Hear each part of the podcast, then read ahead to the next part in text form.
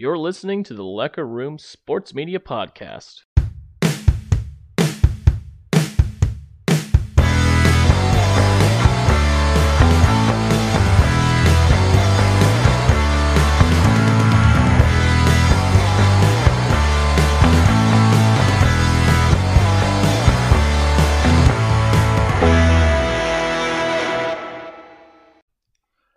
It's June 15th, 2021. You're back on the Lecker Room Sports Media Podcast. Thank you for tuning in today.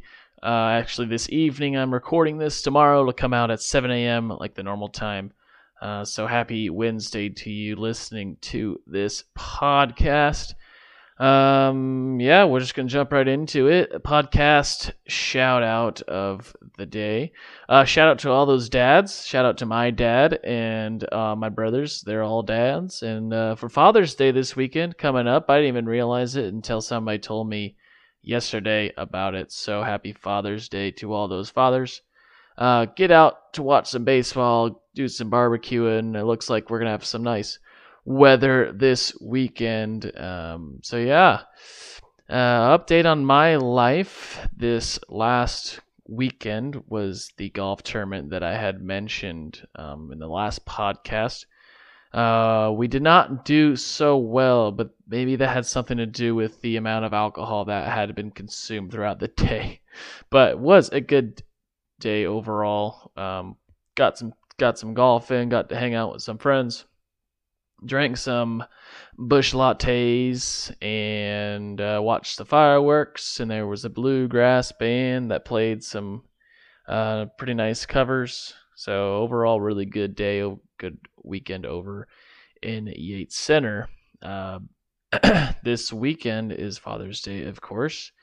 Um, unclear of what I will be doing, but um, it's possible I'll be heading up to Kansas City, so we'll see what those plans are. I've been doing so much traveling lately, and gas prices being so high right now, it's it's kind of yeah, it's getting in my head a little bit to just kind of stay at home and chill for a little bit. But Kansas City playing the Red Sox this weekend, so I was thinking about catching a game there. I'm pretty sure my parents are going to be up in Kansas City this weekend visiting my family. And yeah, it's about all that's new from the previous podcast. Uh, we'll go do a quick rundown of the podcast.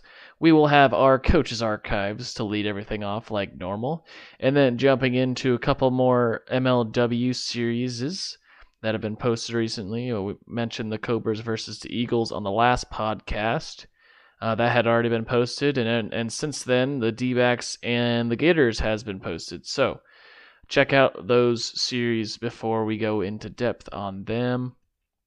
Um, I believe this Friday is the Mallards and the Predators being posted, and then the following Friday will be the uh, Magic and Wildcats, and that'll wrap up the second round of games for the MLW, getting closer to the All Star uh, activities for that league already.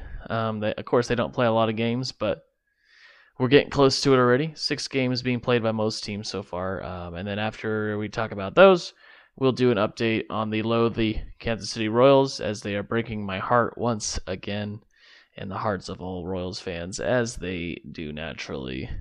Um, and then we'll do a quick rundown of the MLB as we always do to end the podcast. But first, the coaches' archives.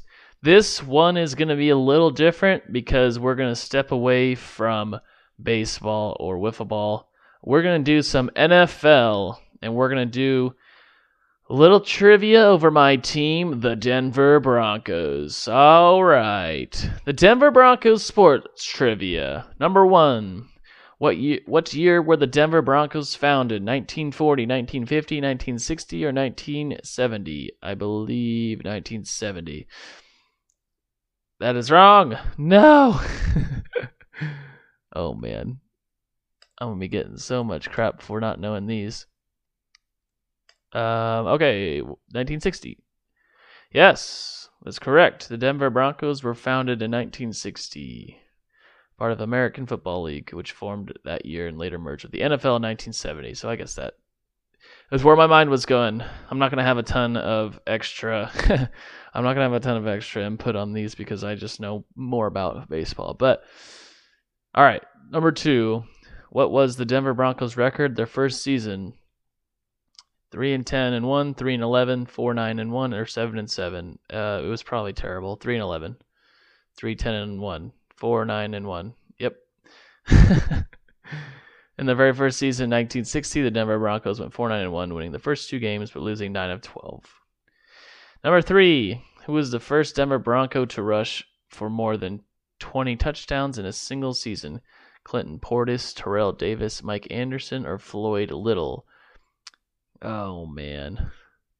I'm so bad at NFL trivia. Clinton Portis. That is wrong. Terrell Davis. I should have gone with my first instinct. That was my first instinct.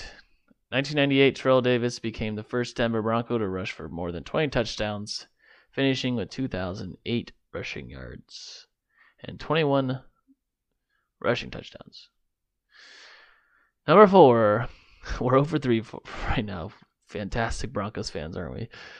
Number four, which of the following distinctions can the Denver Broncos boast of? First AFL team to be an NFL team, first African American place kicker, first team to wear vertical striped socks, all of these.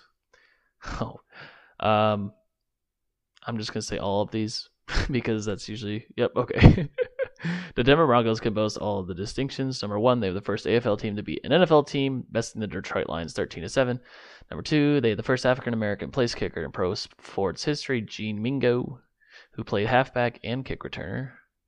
Number three, they were the first professional football team to wear vertically striped socks. Okay, I don't understand why that's significant, but all right. So we got one, one for four. Number five, in what round in 1995 NFL draft did the Denver Broncos take running back Terrell Davis? Um, first round, second round, fourth round, or sixth round? Um, first round, sixth round. okay, it was the sixth round. Incredibly, the Denver Broncos drafted Terrell Davis in the sixth round, 196th pick. Hey, at least he wasn't the 199th pick like Tom Brady. We got two Super Bowls out of it in that era, so this is terrible. Number six, who was the first Denver Bronco to compile more than 15 sacks in a season? Trevor Pryce, Karl, Karl Meckel, Mecklenburg, Simon Fletcher or Lies, Lyle Alzado. Alzado. This is bad. This is all. This is all information um, previous to uh, the when I was born. So let's yeah. let's go Meckenberg Fletcher. Yes. 1992, Simon Fletcher became the first Denver Bronco to compile more than 15 sacks in a season. He finished with 16. So what does that make us? One for six. Number seven, which head coach led the Denver Broncos to their first playoff appearance? Lou Saban, Dan Reeves, Red Miller, or Mike Shanahan? Well, I'm going to say Mike Shanahan because he's the only one I recognize. And I figured that would have been wrong. Dan Reeves, Lou Saban, and see the last one. 1977 rookie head coach Red Miller led the Denver Broncos 12 and 2.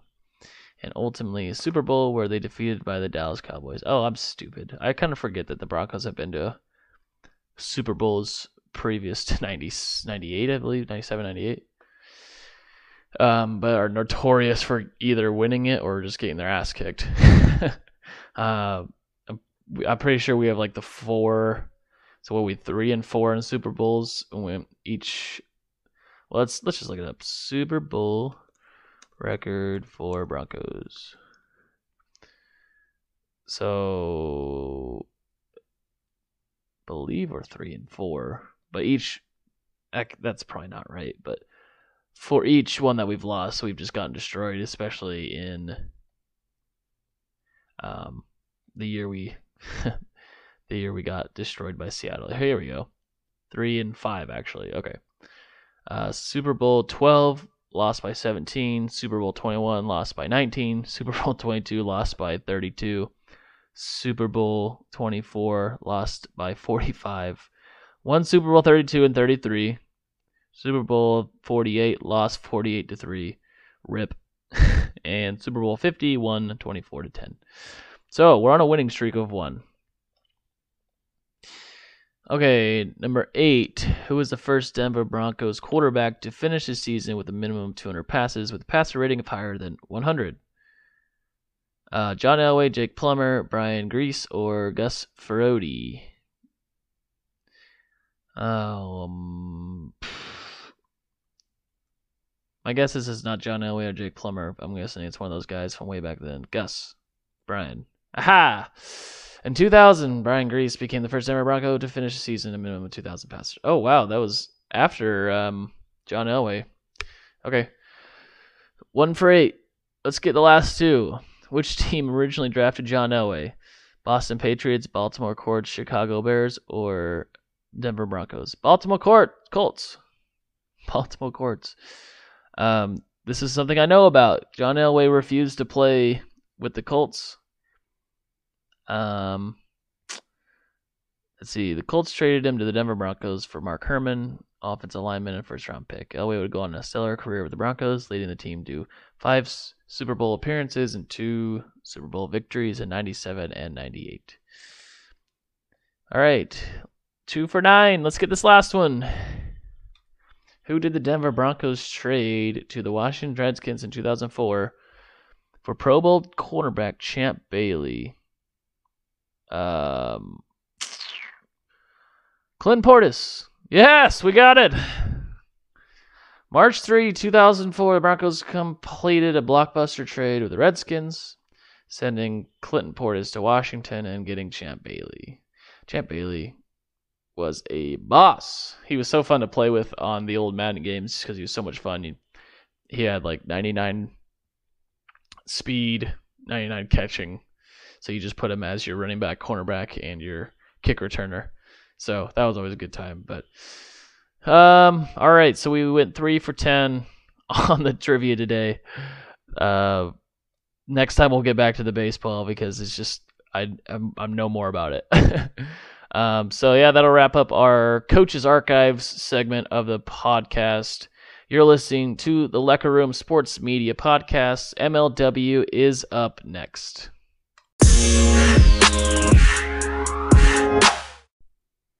Little update on the NBA. The Nets took down the Milwaukee Bucks in game 5, 114 to 108.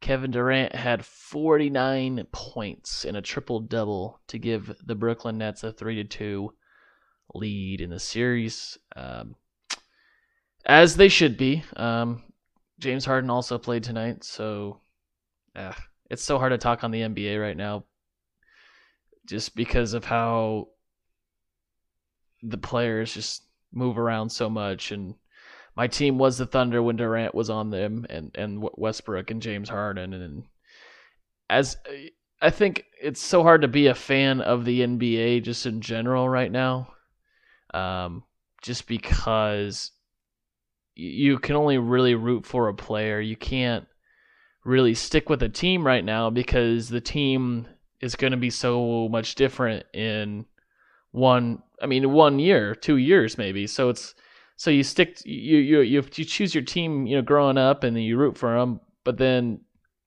you know, you're 20 years old and then you all of a sudden you're 25 and you look back and you're like, wow, you know, Oklahoma City Thunder, you know, they had Paul George and Westbrook and you know, Chris Paul not or uh yeah, Chris Paul not too long ago and now that Chris Paul is on Phoenix and Westbrook is on Washington and so anyway, update on the NBA. Brooklyn should win the NBA title this year. If they don't, the whole league's gonna be different again next year.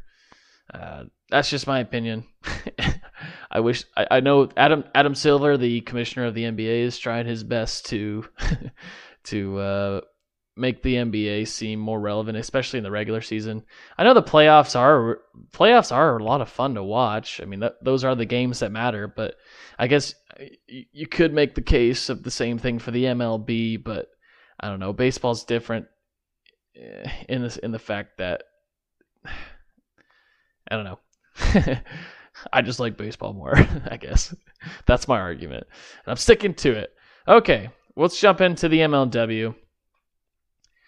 We're going over the Cobras and the Eagles, and the D backs and the Gators. Um, Cobras and Eagles interleague matchup, and D backs and Gators is a National League rivalry, I guess you could say these days. Um, but go ahead and watch those. Come back, uh, pause it here, go back and watch those videos if you want to see what happens for yourself. I'll give you a couple seconds here. Uh, I would say the D-backs and Gators series was more exciting to watch. A longer video. So, um, you got three seconds, two seconds. All right.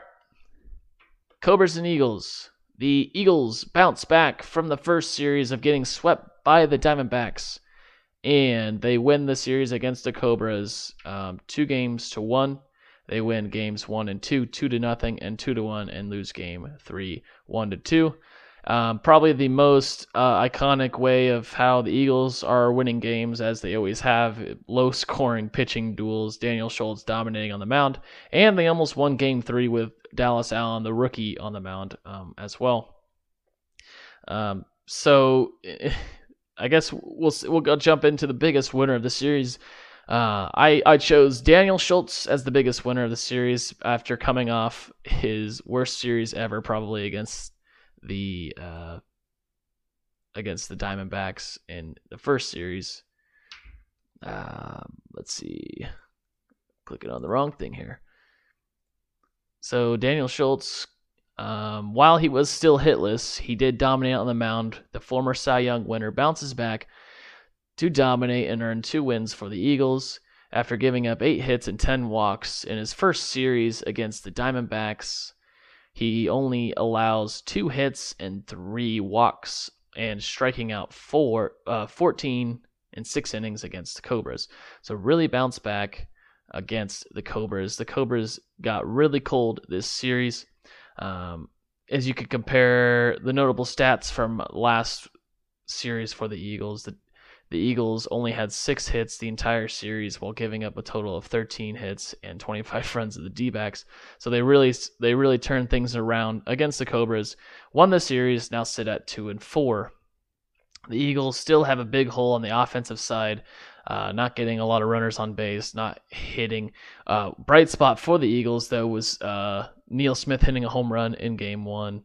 Um, so uh, the biggest L of the series, just hitting in general by both teams. I couldn't believe how low scoring it was, especially after how the Cobras kind of dominated the Gators in their first series.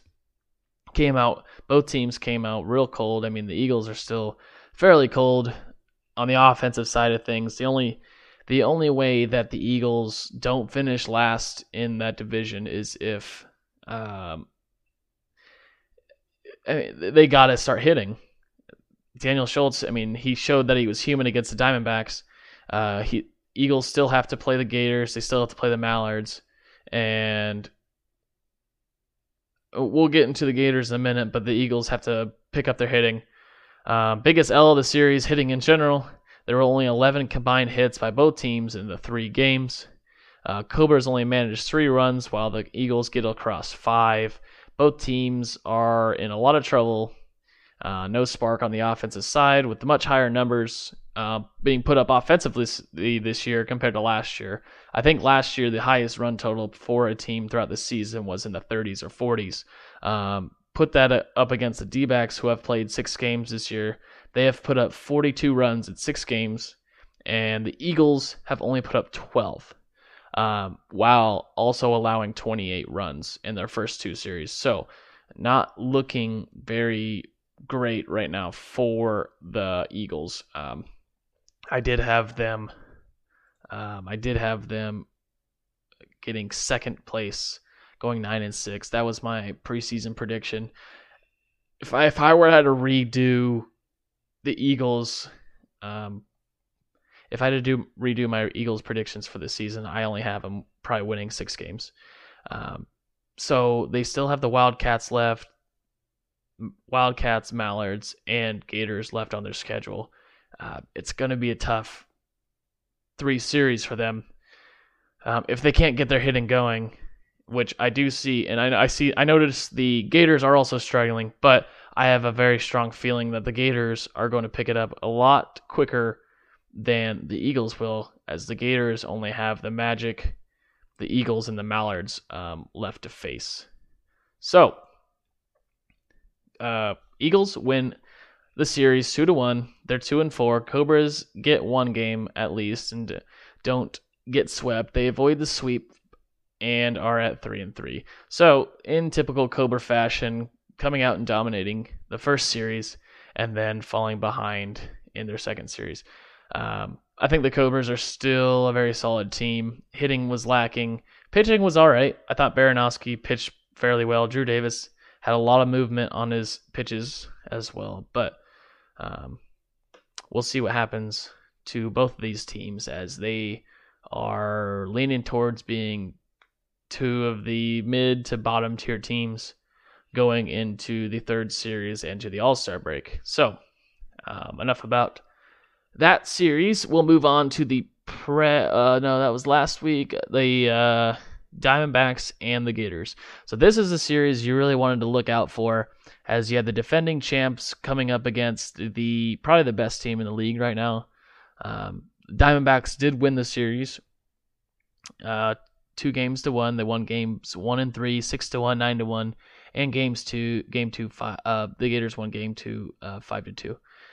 Uh, lopsided games one and two. Um, while game three went the distance, um, there was zero to zero, a, a, long pitching duel between Cheatham and Jimmy Norp. Uh, Jimmy Norp, of course, the front runner for the MVP of the league right now. Um, just having an outstanding season so far through two series. Uh, they had to finish game three on a different day due to not having enough light in the day. They they were basically playing in the dark in game three. Uh, so a 0-0 ball game going in the eighth inning.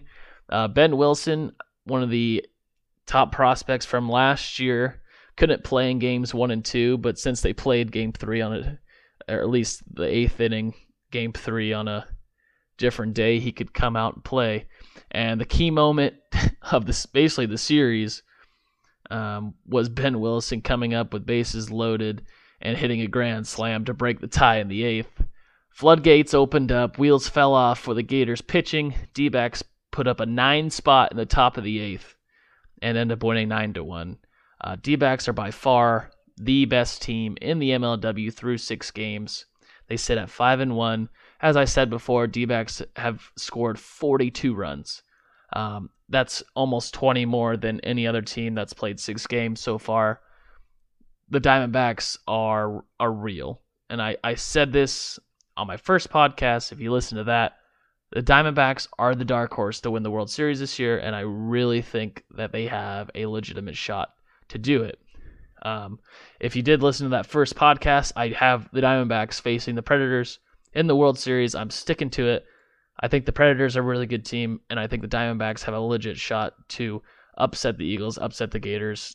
You know, the Eagles being the long running team, the the old not really a dynasty, but the one of the OG teams with a lot of experience, and the Gators, who are the defending champions, who have proven themselves to be a good team. The Diamondbacks are just a step ahead of everybody. They are that good. They're going to win a lot more games this year. I could see them winning 11, 12 games this year. So, Diamondbacks win the series, two games to one. Again, six to one, five to two, nine to one. Gators get game two. The biggest winner of the series again is Jimmy Norp, two-time biggest dub of a series. Uh, in game three, he pitched all eight innings, striking out 15, uh, while having uh, four hits and four RBIs on the offensive side of the game in game three and he leads the MLW through six games with an average of 484 and leads the RBI category with 22 and he leads home runs with 5. So not only is he leading the MVP talk, he's also going to probably win the Silver Slugger. Biggest L of the series, I had a couple points for the Gators. Um, Gators are really struggling off the bat this year if they can't get a series win soon, they're going to be in deep trouble and they're going to slip out of the. It right now it's a battle between the, the third spot in the NL between the Gators and the Eagles. it's either going to it's going to come down to late in the season, but both teams are playing very similarly with lack lack of pitching and well not not necessarily lack of pitching, but a lot of lack of hitting. Um, but both of these teams, Eagles and Gators, have a very good chance to not make the playoffs this year after both of them missed uh, made the playoffs last year. Uh, Brennan Jorgensen took an L this series. He only had two hits in the series and losing game one on the mound. The Great Lakes Gators sit in last place as a team, an average in the league at 169. Um, and that's almost 20 points behind the Magic and the Eagles in average. And most importantly, they're last in place. They're in last place on on base plus slugging at 7.755, which is about 100 or which is about 50 points behind seventh place. And that's that's probably my most important, in my opinion, the most important offensive category for this league. As not only do is it important to get a lot of walks, as in the past the team, you know, you got um, Ryan Kelly from the Wildcats in the 2018 World Series World Series champions didn't get a lot of hits, but his on base plus slugging was really high because he walked a lot and then he had timely hitting. So it's all about getting on base and timely hitting in this league because there's going to be a lot of strikeouts and there's going to be a lot of walks. But if you can get on base and you can have that timely hitting, scoring one, two, three runs on a hit, that's going to be the difference maker. That's why the Gators are two and four right now. They're lucky to be two and four in their previous series against the Cobras. Um, I don't. Even, I mean, they, they they should not honestly, I think the Cobras should have swept that series. So they they were very fortunate to to be at two and four right now. Um, Great Lakes Gators on the pitching side are also sixth in ERA at 4.37. I think that's going to get better. And their whip is also 305 in sixth place in the MLW. So, recap of that series Diamondbacks dominate once again. They're the best team in the MLW right now. They sit at five and one. Um, Gators are struggling, and yeah, that's all we got for that. Uh, my record now, we're gonna update that. We're we're uh, what are we six series in? Um, I in my series record, I'm four and two. I chose, I actually did choose the D-backs and the Eagles to win both those series and my overall record is 11 and 7. You're listening to the Lecker Room Sports Media Podcast. Royals update next.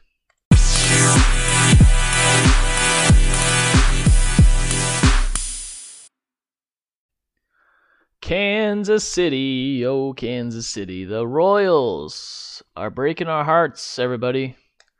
Oh, you Royals fans out there. Um, so on the last podcast that was posted last Tuesday, I believe, um, I said they were going on a road trip to Los Angeles and to Oakland, and I said we would. I think we were sitting two games above 500 at the time. Just came off two losses against the Twins at home, but we had one um, six to seven. I said on this road trip we need to win three games, maybe four. Go go three and four, four and three on this road trip. Um, and we went one and six. And we're spiraling. We're spiraling. We don't need that because in the last 11 games, we're 10. We're, we've lost 10 of the last 11, and now we sit at 30 and 36. So instead of two games above 500, we're six games below 500. Um, and we're gonna go into why. Um, it's a lack of hitting, lack of hitting, and a lack of uh, starting pitching. So in the last 11 games, the offense is only averaging 2.73 runs per game, uh, while the pitching is allowing 5.9 runs per game. Um, our yeah, it's it's not great. It's not great. We've been giving up a ton of runs um, early on in the game, and it's and we can't even blame it on the bullpen because a lot of these games, you know, I turn on the radio this evening we're playing we're playing Detroit right now. And they already lost tonight, four to three. But um, we're down early in the game. We're down two to nothing or two to one, or you know, the other night we're losing. You know, we lost ten to three on Monday, and we're just digging these giant holes for ourselves that we can't get ourselves out of. So starting pitching is not really helping us, and that that kind of directly leads into hitting. It's like we're already down the game. They gotta they gotta play like it's zero to zero the entire game, at least on the offensive side of things. Um, but hitting in the last seven days, we we got a couple names to rattle off here. Uh, Whit Merrifield, our All Star second baseman, utility player. Um, he's batting. He he's seven for 31 right now. No RBIs. Salvador Perez is probably our only bright spot in the offense right now, but he is nine for 27 uh, with three RBIs. So yeah, our, our only bright spot probably in the last seven days. That's that's 333 average. Um, Carlos Santana, our first baseman, six for 28, only one RBI. Uh, Benintendi recently put on the 10 day IL. He's four for 18 in the last seven days with two RBIs. Uh, Soler picking it up a little bit. He had three hits last night, three for five, um, with three R. Uh, he's six for 20 in the last seven days with three RBIs. Still not great considering his average right now is about 180 ish. And then, of course, Dozier, the guy that we signed to a four-year deal, is three for 25 with no RBIs. And the big, the, and uh, we're getting guys on base. And I mean, last night we were down seven to three, I think, but we were we left the bases loaded twice in the fifth and sixth inning. We couldn't scratch away. I just I was watching that game and I said, "Come on, guys, let's just scratch away. Let's get one or two runs out of this." And we get, I think we got one run one of those innings, and no runs another inning. I think another inning we had runners on second and third, didn't score, and a, a big part of it is not really having the bottom of the order either. I mean, Nicky Lopez is producing. Um, I think Gutierrez is all right. I mean, we got guys that are all right, but we just we're not coming in the clutch right now. Leaving guys on base is a big deal, and then not having Mondesi um, in the lineup because he's hurt again that's been hurting us big time because when we started that big winning streak a couple weeks ago, um, getting our record back above 500, we had Mondesi in the lineup. We were scoring seven, eight runs a game. So not having Mondesi in the lineup's been hurting us, and the bullpen is their pitching is they're pitching fine. I mean, you look at the box scores at some of these games, you know, late in the game, they're not giving up a ton of runs. Um, so they lost again tonight. Um, play Detroit again tomorrow, and then the Red Sox come into town this weekend um, to Kansas City. I say in a town. I'm not in Kansas City. So kind of a tough stretch of games here. Boston, of course, I think leads the AL East, and then we go to New York um, with a going up against a mediocre New York team who probably, I mean, they're they're still a really solid team. Go to Texas. I mean, that's going to be. I, I think that Texas series will be, and I guess you could say, you know, all of these series are going to be important. Um, if we can't, we have a big long road trip coming up. So you know, this weekend against Boston, if we can't win tomorrow, can't get swept by Detroit um, if we could win two or three against Boston and get one game in New York, uh, get two or three in Texas because Texas is very beatable. We've beat them already this year. Uh, first series of the year, we beat them twice, I believe, and then um, and then to Boston. So very tough stretch of games for the Royals. Pitching's got to be better. Uh, it doesn't help that Duffy's been hurt, I believe, as well. But of course, Duffy can't start every game.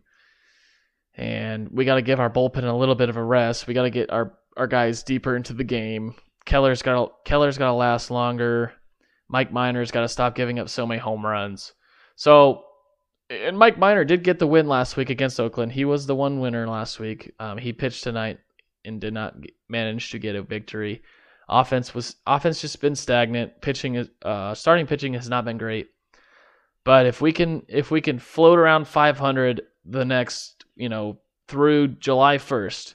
So we return home on July 2nd against Minnesota and I think we have, you know, a, a, a more I don't want to say easier, but a more winnable stretch of games against Minnesota, Cincinnati, and Cleveland.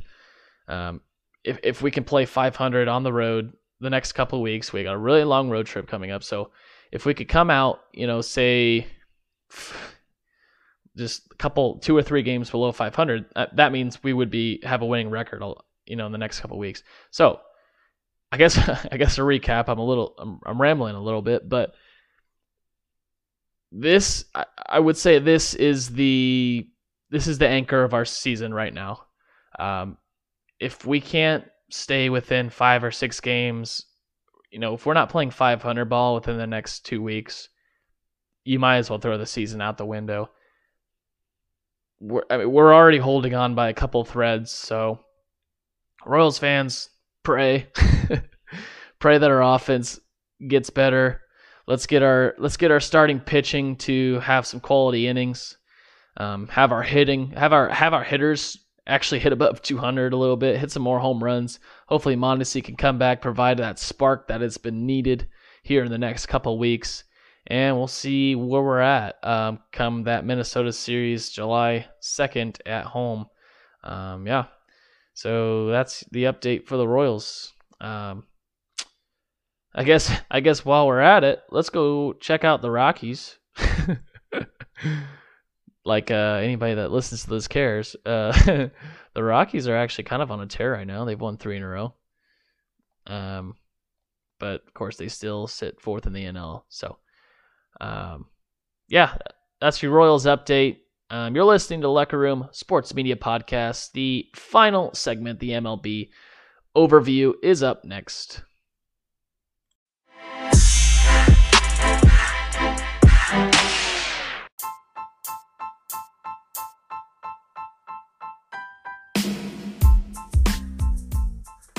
So I was wrong. Actually, the uh, Red Sox are two games back from Tampa Bay. So Tampa Bay now leads the American League East. But uh, first, we talk about the American League Central. The Chicago White Sox are in first place at 42 and 25, four and a half games ahead of Cleveland, 36 and 28. And the Royals are 11 and a half back at 30 and 36. Um, Royals are kind of falling behind in the division. Detroit's actually catching up. They're playing some pretty good baseball right now, and Minnesota in last place. The American League East, of course, Tampa Bay in first place at 43 and 25. The Boston Red Sox at 41 and 27.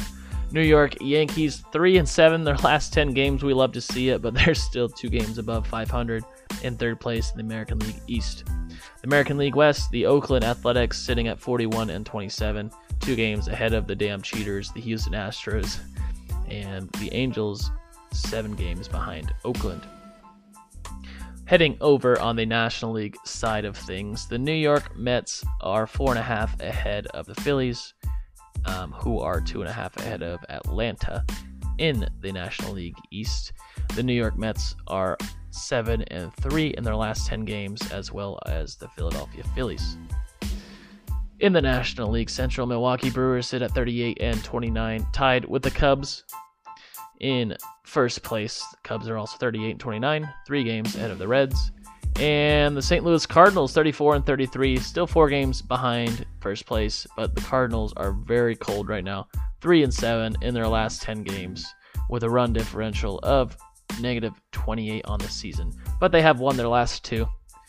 Um, so over in the National League West, finishing up the update of the MLB. The San Francisco Giants lead the division 41 and 25, a game ahead of the Los Angeles Dodgers. The Dodgers are 7 and 3 in their last 10 games, have won 2 in a row. San Diego Padres are in third place, 4 games behind the Dodgers. And the Rockies, of course, are 26 and 41, 15 and a half games back. And six games ahead of the lowly Arizona Diamondbacks. Sorry, Griffin. Griffin, we root for a bunch of loser teams.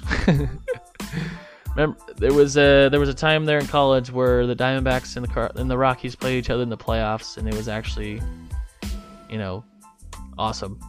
But the uh, Diamondbacks now have lost 11 in a row. Uh, I guess we'll read off the wild card. Red Sox, Astros, Indians are top three in the American League, while the Dodgers, Brewers, and Cubs are top three in the National League side. Um, Royals are eight games back from the top wild card spot in the American League, which is not great considering. Well, I guess if the Royals were to make the playoffs, it would have to be in the wild card because the White Sox are too good. And yeah. Anyway, that's about gonna wrap it up here.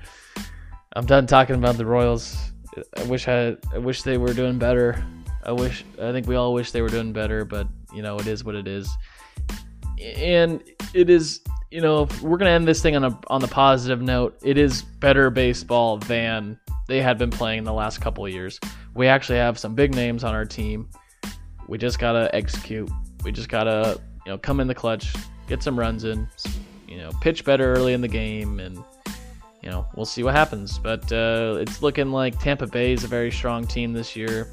Chicago White Sox are very strong this year. It's going to be tough to knock them out of the top spot in the AL Central. But that's going to wrap it up here on the Lecker Room Sports Media Podcast. I hope everybody has a great day, great Wednesday when this comes out, and a great Father's Day weekend.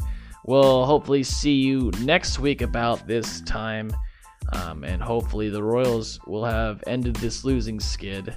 Um, and we'll do some more updating with MLW and our trivia segment. We'll get back to doing some baseball and make myself not look as much of a fool, but we all know that's kind of impossible. So, anyway, this has been the Lecker Room Sports Media Podcast. Thank you, everybody, for tuning in. This has been the Lecker Room Sports Media Podcast. Thank you for listening.